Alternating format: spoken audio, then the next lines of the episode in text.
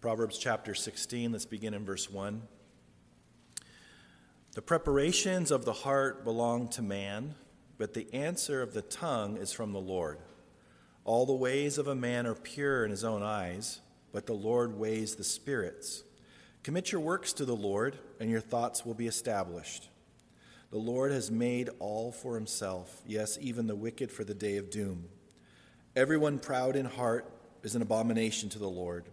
Though they join forces, none will go unpunished.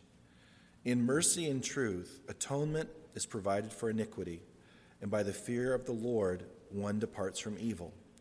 When a man's ways please the Lord, he makes even his enemies to be at peace with him. Better is a little with righteousness than vast revenues without justice. A man's heart plans his way, but the Lord directs his steps.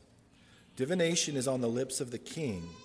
His mouth must not transgress in judgment. Honest weights and scales are, are the Lord's. All the weights in the bag are his work.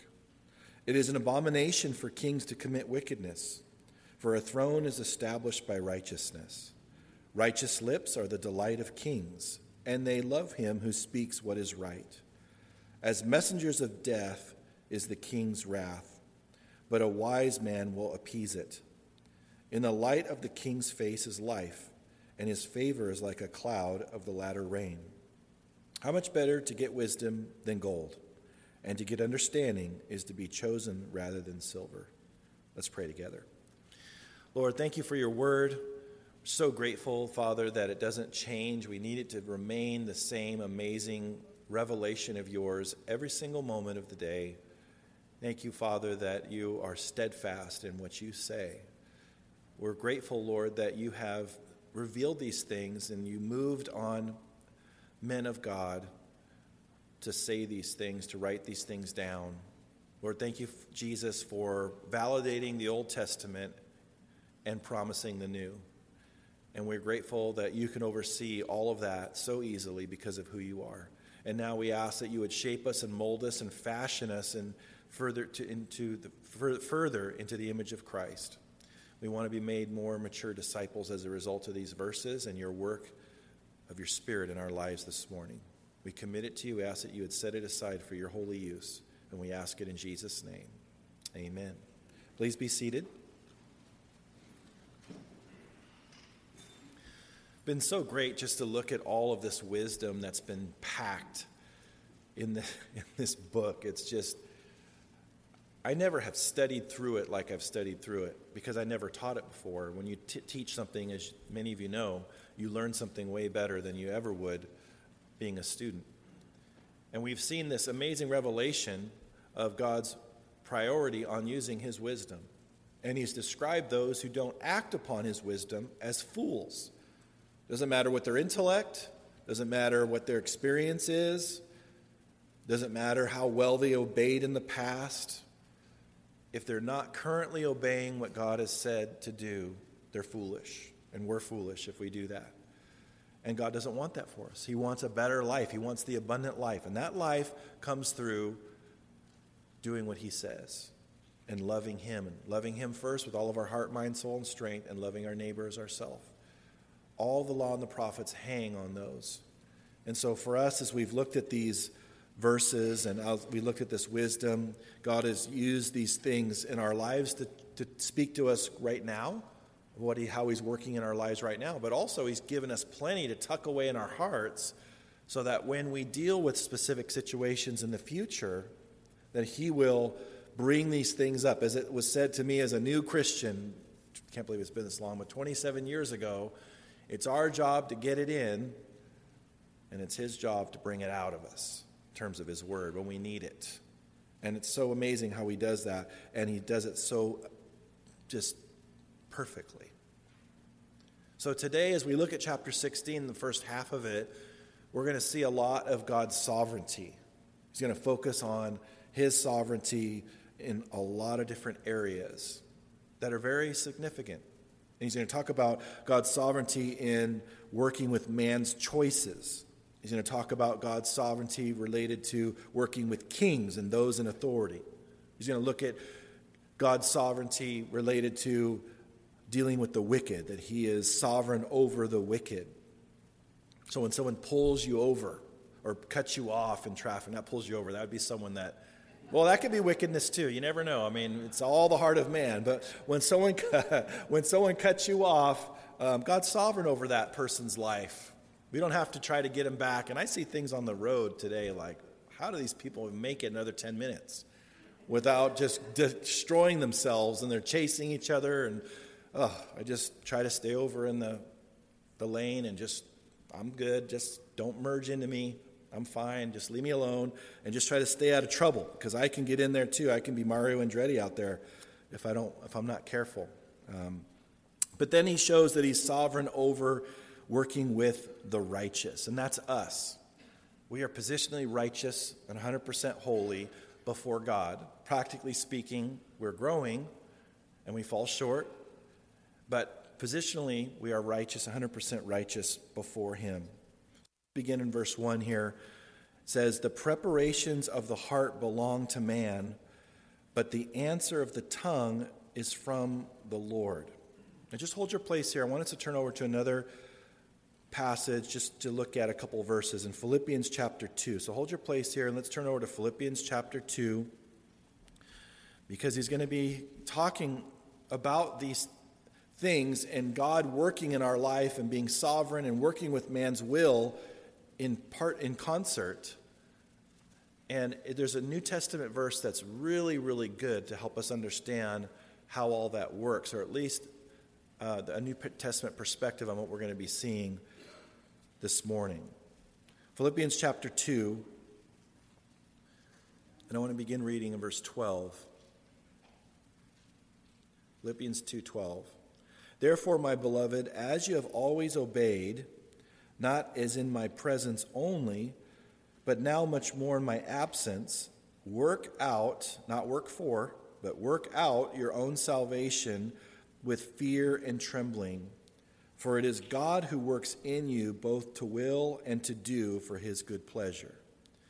Now, usually when it talks about God's sovereignty, always within the same verse or some verse that's nearby, it talks about human responsibility and how they work perfectly together. And those in the body of Christ that are so focused on the sovereignty of God and don't believe we have a free will they think that we are robbing God of glory by ha- believing that we have a free will. But I think it brings God more glory to say that He can be sovereign, but at the same time give us a choice in the matter. And He holds us responsible for those choices. At the great white throne judgment, only those that are there are getting judged because they rejected Christ. Their names are not found written in the Lamb's Book of Life. And also, there's other books that are open, but they're there because they're being held responsible for their choice. So if they didn't have a choice, then that means that God couldn't hold them accountable. God would be the one on trial on that day, legitimately, because they had no capacity to choose Him and do the right thing. So here in Philippians, it says that He tells us that we're supposed to work out our own salvation, talking about our own process of growing, because there's, you know, we, we were saved we are being saved and we will be saved in Scripture. So we were saved from the penalty of sin. We are being saved from the power of sin. We're being delivered from the power of sin and all those things. And then someday we will be saved from the very presence of sin, getting our new bodies and, and being in heaven where nothing wicked will be there. So he's talking about work out our the process of us growing in our salvation with fear and trembling, with, with sobriety we're going to see in chapter 16 of Proverbs about the fear of the Lord and how that works in our lives for us to live holy lives, to go to Him, for Him to bear fruit through our lives. But then, verse 13, it brings in God's responsibility of this. Verse 12, we see ours, but verse 13, God's responsibility. For it is God who works in you both to will and to do for His good pleasure. So God's doing He's working in our lives and providing our desire to please Him and our desire to do what's right and to bless Him and, and, and do the things that He wants us to do. So that's the New Testament version of what we're going to see today. We're going to see three specific proverbs dealing with Him working with mankind. So we can turn back to Proverbs 16. And so let's look at let's think about verse 1. So the preparations of the heart belong to man, but the answer of the tongue is from the Lord. And notice he begins with the preparations of the heart. He doesn't say the mind. He says the heart. This is our desires, our emotions, our the deepest parts of who we are in many ways. Our hearts, we have preparations. Those things we do. We have those things that originate from us. And so it, they're not just mental decisions and all of that, they're desires, they're all those things. But God is sovereign over those things and He works through those things in our lives. We can have all these plans. We have to be careful about plans. Yesterday at the men's conference, one of the speakers talked about plans and purposes and how we can have all, all these plans, but God wants us to focus on our purpose because He wants us to fulfill God's purposes in our life and, and have Him use us and all of that. And sometimes our plans, they don't go the way that we think, but they may go a different direction, but His purposes can still be accomplished because He still has those things uh, us in the middle of those things for specific purposes for the gospel's sake. And he, he, he used one of the scriptures when Paul talks about that, you know, didn't, things didn't go to plan, but it worked out for, for the good because of the gospel's sake. And now those in the, in, in the household that was in Rome and all of that, they're hearing the gospel. So it didn't happen according to the plans of Paul, but he used, God used that. And Paul was submitted to the fact that there's greater purposes uh, for his circumstances. So it's beautiful. If I'm submitted to him and want his will, and when it's time to make a decision, and I'm submitted to what he wants, he can give me the answer. I believe that's what it's talking about, but the answer of the tongue is from the Lord. It's like when I have to pull the trigger on a decision. You know, I have these preparations and all these things, and I, and I have these desires and everything, and I'm praying about those things, and I'm submitting those things to the Lord, and I don't really know necessarily what to do, but when it comes down to that moment in time where I have to answer and I have to give a decision to somebody about something that's going on, is I'm submitted to Him in generally and all those things that the Lord can give me that answer in that moment. And He does. And it's beautiful how God does that. But those plans that we have need to be prayed over. We, you know, James talks about don't say I'm going to go here and I'm going to move here and, and, and all these things, but say if it's the Lord's will. He hasn't told us to just decide on our own what we're going to do. You know, in California, it's getting harder and harder to live sometimes for us as believers. Things seem to get worse and worse related to politics and decisions and all those things. And God may want to have us move on to another place. Absolutely. He may want us to do that. But He may not want to. He want us to. Just because we naturally would have a leaning towards it doesn't necessarily, necessarily mean that's from Him. I mean, the light shines the brightest in the darkness. So, I mean, someone has to be in California to preach the gospel to the lost people. You know, so that, that's, that's something, but I mean, I'm just one giving one little example. It could be anything that we come in contact with. We have to bring those things with before the Lord and trust Him and seek Him and pray because again, on a daily basis, we're called to take up our cross daily and follow Him. And His plans become our plans, and our hearts begin to change, and we start wanting what He wants for our lives, and His plans end up become our wants. And that's when we've really hit it when our desires become what He wants, and we want only what He wants, because we see that He's good, and we see that He's loving, and we trust that His plan is best for us. And He only wants great things for us, even though it'll be difficult at times. And there's no part of God's plan that isn't difficult. You know, uh, I mean, generally speaking, because He said, In this life you will face tribulation, but be of good cheer, I've overcome the world. That's a promise that believers don't want to claim. And so, but it's true. He was honest with us. So we have to recognize that. And so he works perfectly with our desires, but at the same time, our desires, he wants to become increasingly his desires.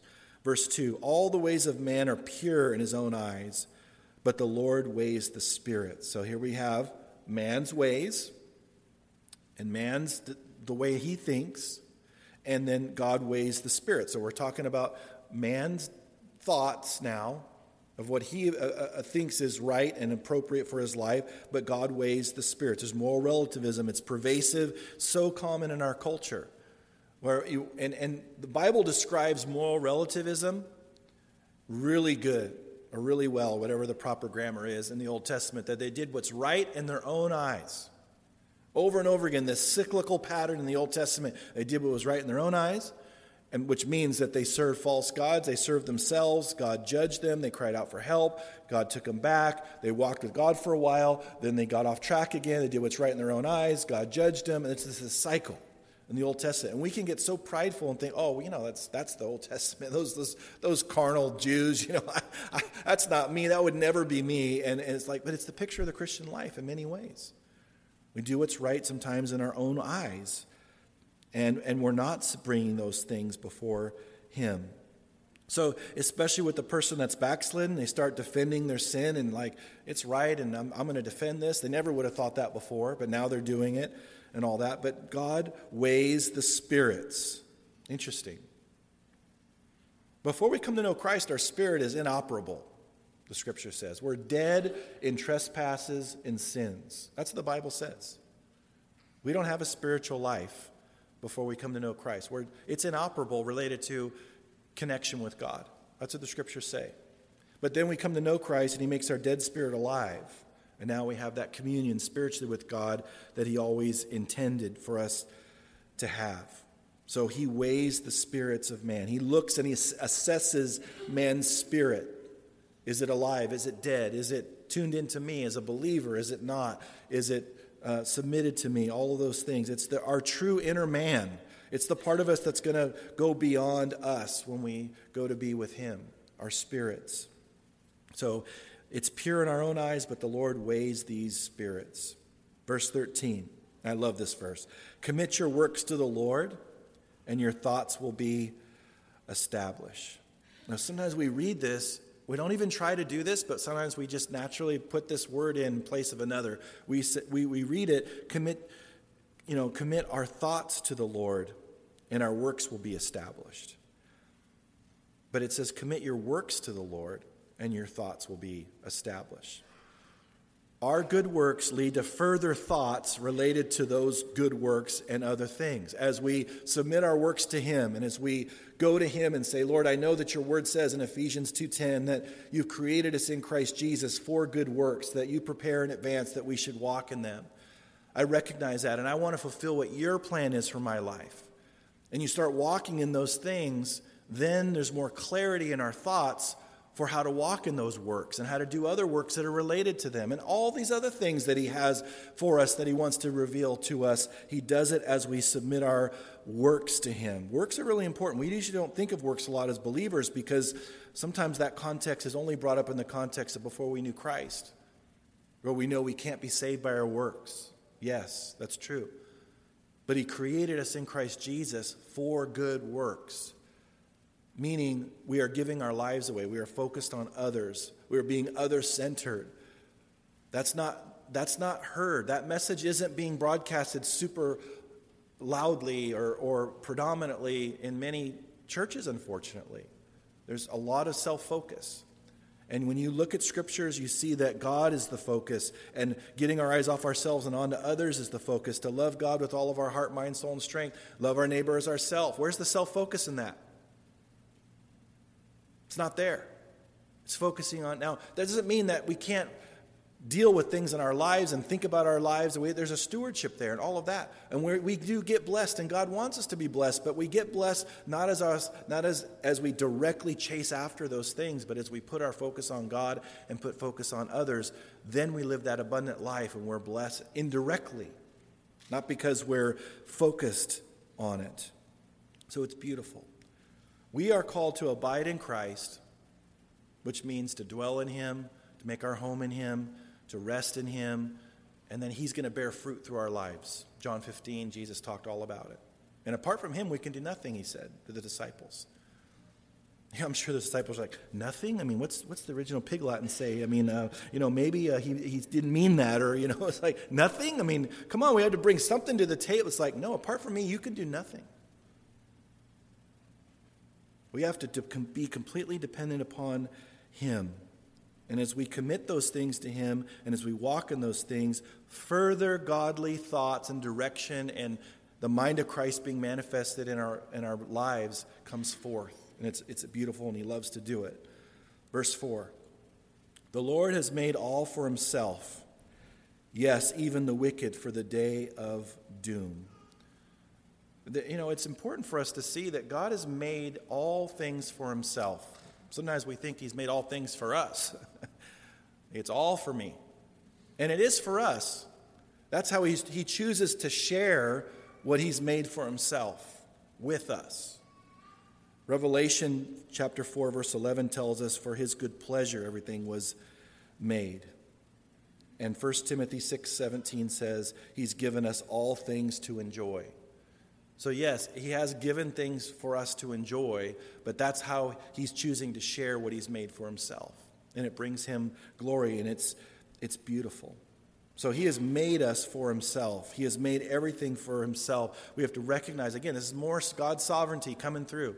He's made all things for himself. And we just want to reflect those things that he's done in us so that his name is famous and he's made known and people come to know him and all those things. Now let's deal with this last part of verse 4. Yes, even the wicked for the day of doom. God is sovereign over all judgment, He's sovereign over the wicked. And one of the hermeneutic principles or the Bible interpretation principles that we need to understand is that Scripture interprets Scripture. God's never going to contradict Himself. So we have to look at what all of Scripture says. Does God create people just for the purpose of judging them and sending to an eternal hell? No. Now, why do I know that? because I know that other scriptures teach that he wants all men to come to the knowledge of the truth. 1 Timothy 2 4 says, He desires all men to be saved and come to the knowledge of the truth. Acts chapter 17, verse 30 says, Truly, these times of ignorance God overlooked, but now commands all men everywhere to repent. So, if He created people specifically just for the lake of fire, then he couldn't want all men to be saved and he couldn't call all men to repent. It's impossible. Scripture has to balance out Scripture. And that isn't the only verses that talk about, you know, God so loved the world that he gave his only begotten Son, that whosoever would believe in him would not perish, but have everlasting life. There's many, many scriptures that talk about that. So that's it's it's for it's for us to look at responsibly and it can mean a couple, at least a couple different things. It could mean that God is preparing those who he knows won't or refuse to repent for the day of judgment. Like when it talks about he made, he's talking about he's preparing those that have already rejected, that are rejecting. He knows that will breathe their last and not you know respond correctly the way he wants them to related to trusting in him that he is going to take care of all the details, that justice is done. And, and those things are going to happen. Or it could also, and or actually, it could mean that he uses certain kingdoms to punish others. And the day of doom is not talking about an eternal day of doom or eternal lake of fire specifically, but that it's talking, talking about judgment here on earth. And we've seen evidence of that in Scripture. The Jews experienced that. He uses Babylon they served false gods. The Jews, the, the, the, the Judah, the southern kingdom, they, they ignored God, and then they, God sent prophets to tell them, to warn them. They blew all that off. Okay, you're going to serve false gods. You're going to ignore the Sabbath rest for your land and all that. I'm going to put you in another land when you're going to get plenty of gods. You're going to get plenty of idols all around you for 70 years. So he uses kingdoms. In fact, Daniel told Nebuchadnezzar that he raises, he raises up kings and, and, and for certain purposes, and he takes them down and all of that. He's sovereign over all those things.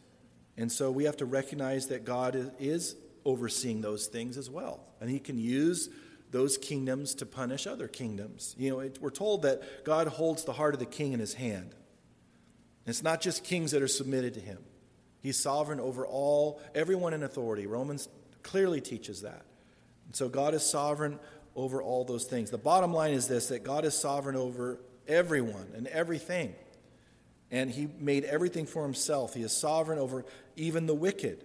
And how he deals with them is going to be appropriate. And if they won't repent, he will use them to judge others potentially.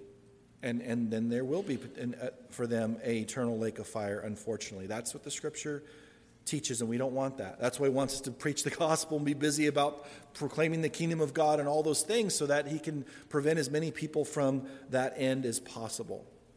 Verse 5 Everyone proud in heart is an abomination to the Lord. Though they join forces, none will go unpunished. So just the pride that's in our hearts.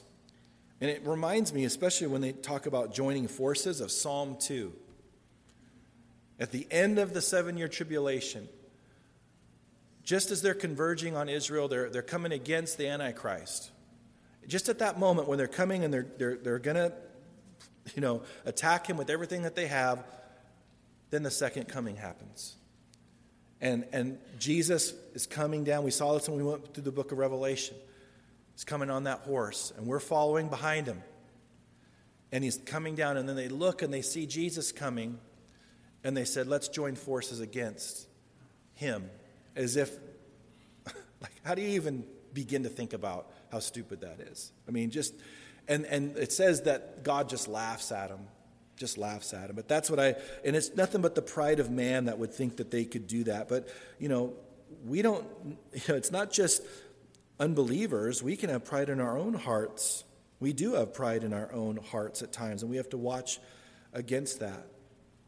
And one of the things that we're warned about, I want to read a verse from 2 Corinthians chapter 10 verse 12 where Paul says this by the Spirit, "For we dare not class ourselves or compare ourselves with those who commend themselves, but they, measuring themselves by themselves and comparing themselves among themselves, are not wise."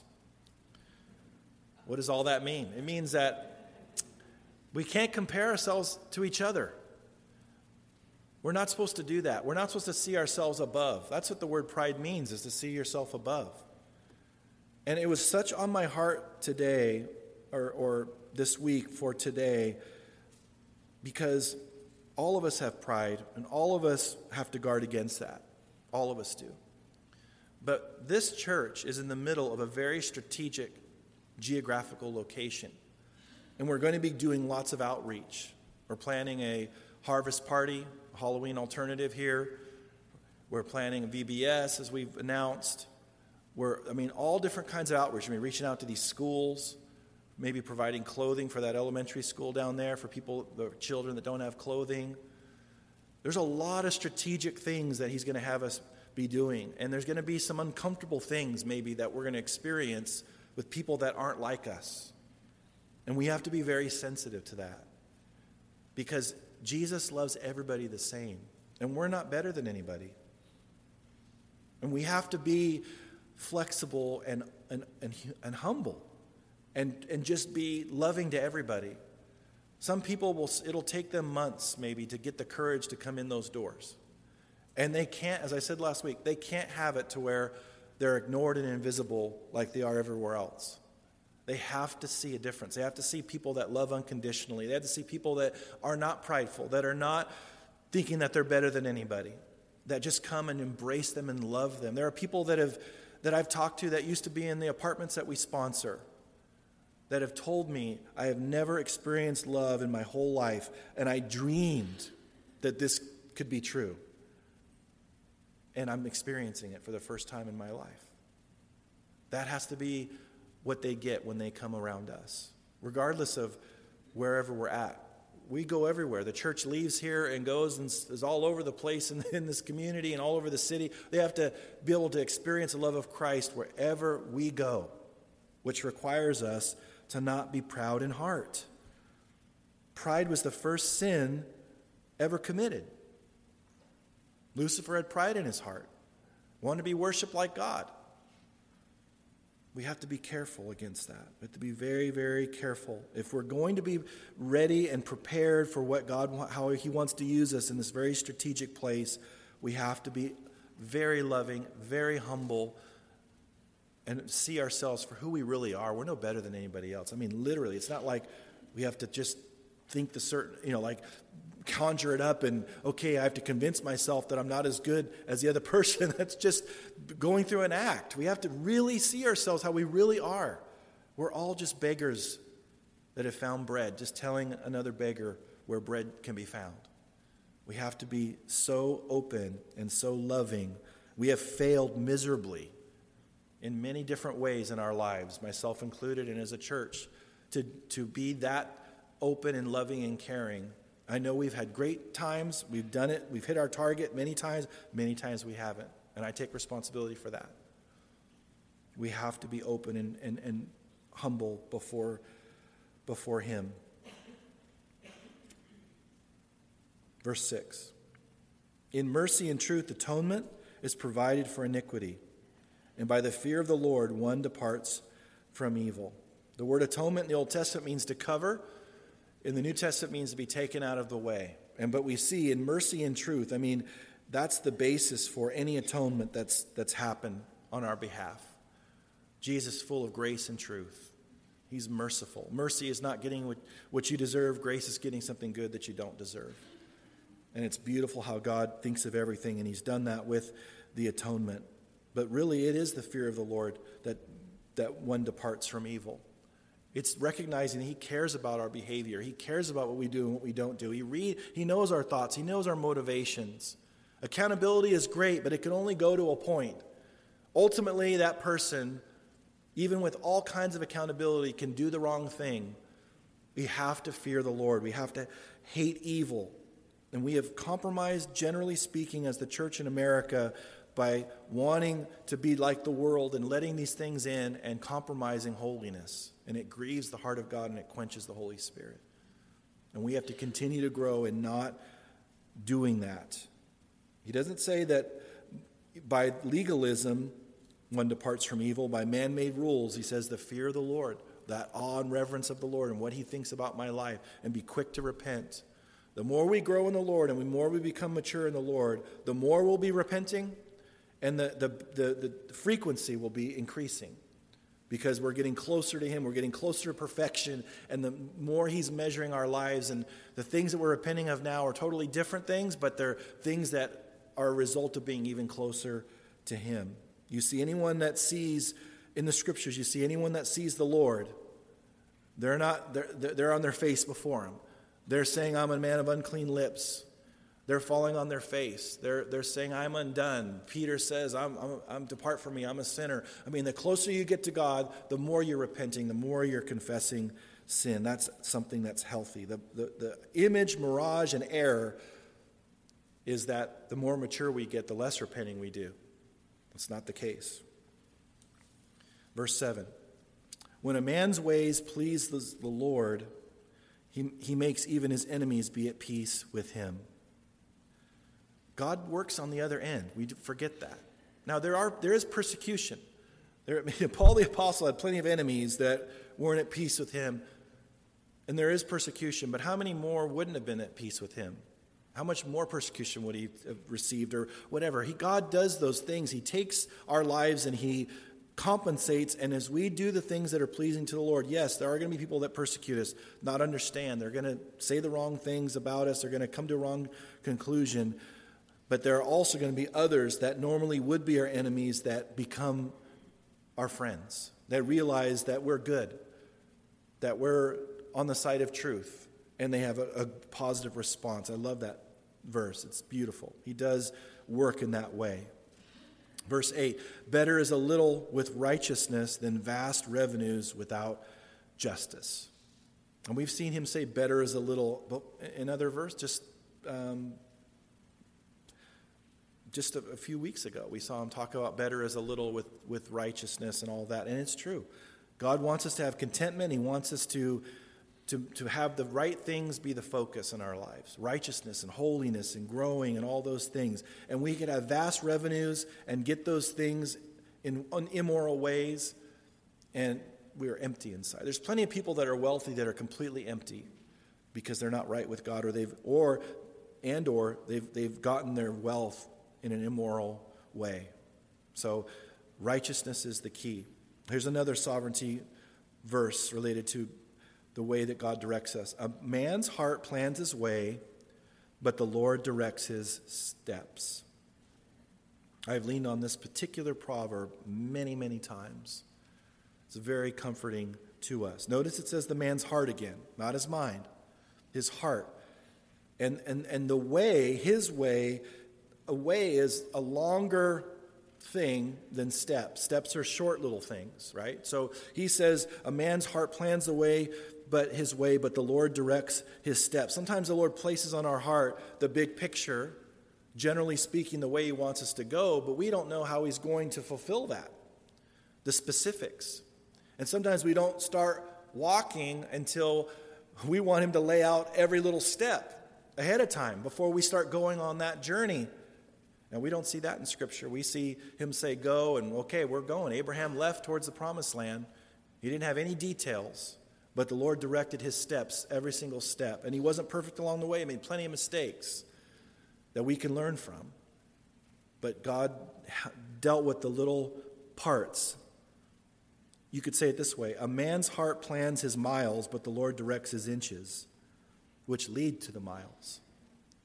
And it's, it's, it's a great, incredible comfort. Even in our mistakes, we know we're the general direction that we're going. And we make mistakes along the way, but God redirects us. So when we trust in the Lord with all of our heart, we lean not on our understanding. In all our ways, we acknowledge Him. He directs our paths too, not just our steps, but our paths. And then He takes care of those details. It's beautiful. Verse 10. Divination is on the lips of the king. His mouth must not transgress in judgment. Now, it's, it's not talking about him using divination like what's forbidden in Leviticus 19 and all these things. He's talking about that God is sovereign over what a king does. If a king is, of course, in, in an increasing way, submitted to him. He's talking about divine um, instruction or divine precepts or those things is on the lips of the king. His mouth must not transgress in judgment. You know, God had a lot to say, and we're going to deal with a few verses here that talk about kings. We're going to see it over and over again. And one of the things that you see when you study the Old Testament and when you study right before they're going into the land, God talked to them, and you can write this, this set of verses down in your margin right here, and you can read it on your own. Deuteronomy chapter 17, verses 14 through 20. Basically, God tells them, You're getting ready to go in the land, and you're going to choose a king. I'd rather have you be me be your king, but you're going to choose a king, and this is what you need to stay away from. You need to not, these kings that shouldn't multiply wives, they shouldn't multiply horses, especially from Egypt. You don't want to go, go back there. And and the reason one of the, and you should number the people and all these things that dealt with the three the pride of life you know the, the lust of the eyes lust of the flesh the pride of life and all those things that the king would be trusting in numbers trusting in horses you know going having his, his heart being redirected the wrong way because of the false uh, gods that these foreign women could influence. And that's exactly what happened with Solomon, who's writing all these proverbs that we're reading. And I mentioned in the beginning of the book that, and many times after that, that Solomon disobeyed all these things. So you can write them. You, God, you could be the, the wisest person on earth, the wisest person uh, besides the Messiah, of course, was Solomon. He disobeyed these things at the end of his life. We're told that he imported horses from Egypt. He had 700 wives. 300 concubines, many of whom were foreign women that influenced him. We're told in 1 Kings chapter 11 that he allowed them to turn his heart and serve false gods.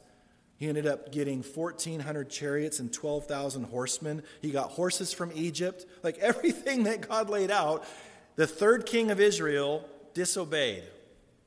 And we have to, again, recognize that we could do the same thing. We could start out so well but we can end up so poorly and, and have things turn out horribly because of forgetting what God's already told us in His Word. Yes, we're doing it now, or we did it back then, but we're not.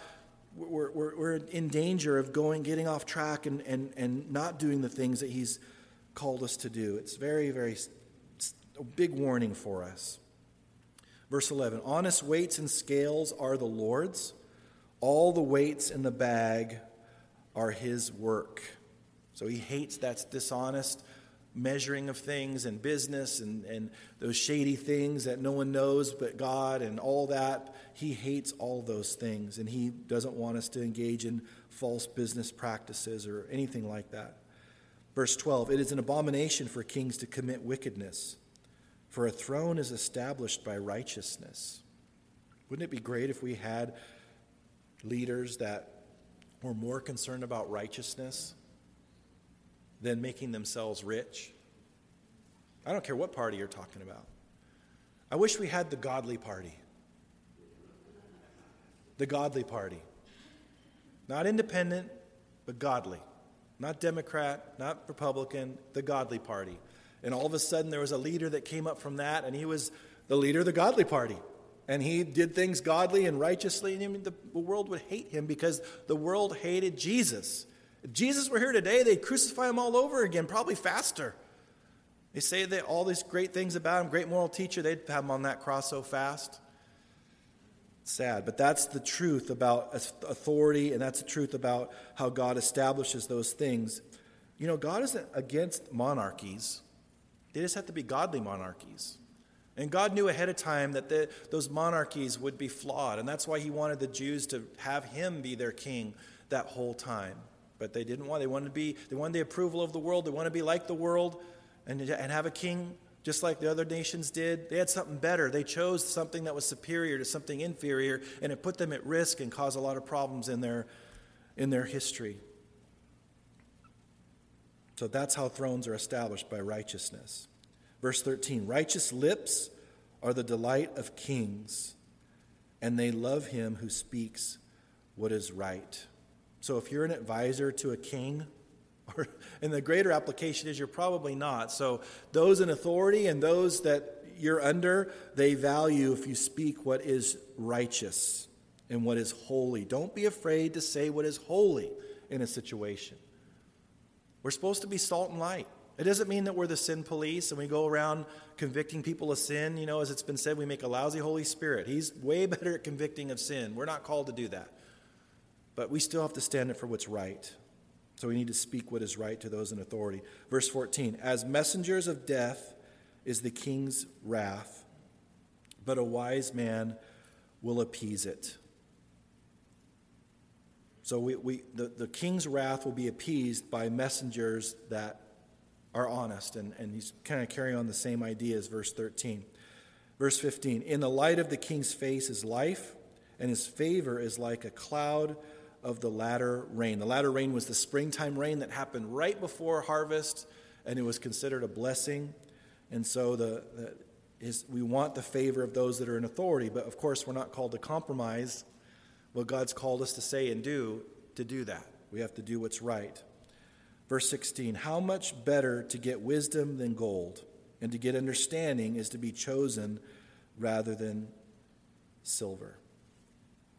So we can, and we, he's already talked about using wisdom and understanding, and those things can lead to getting gold and silver. God's okay with that, as long as those things are submitted to Him and done right and correctly and appropriately and all those things. But what can happen is, as we use God's wisdom and His what His Word tells us to do and do the right thing, we're good stewards, and He begins to bless us with silver and gold.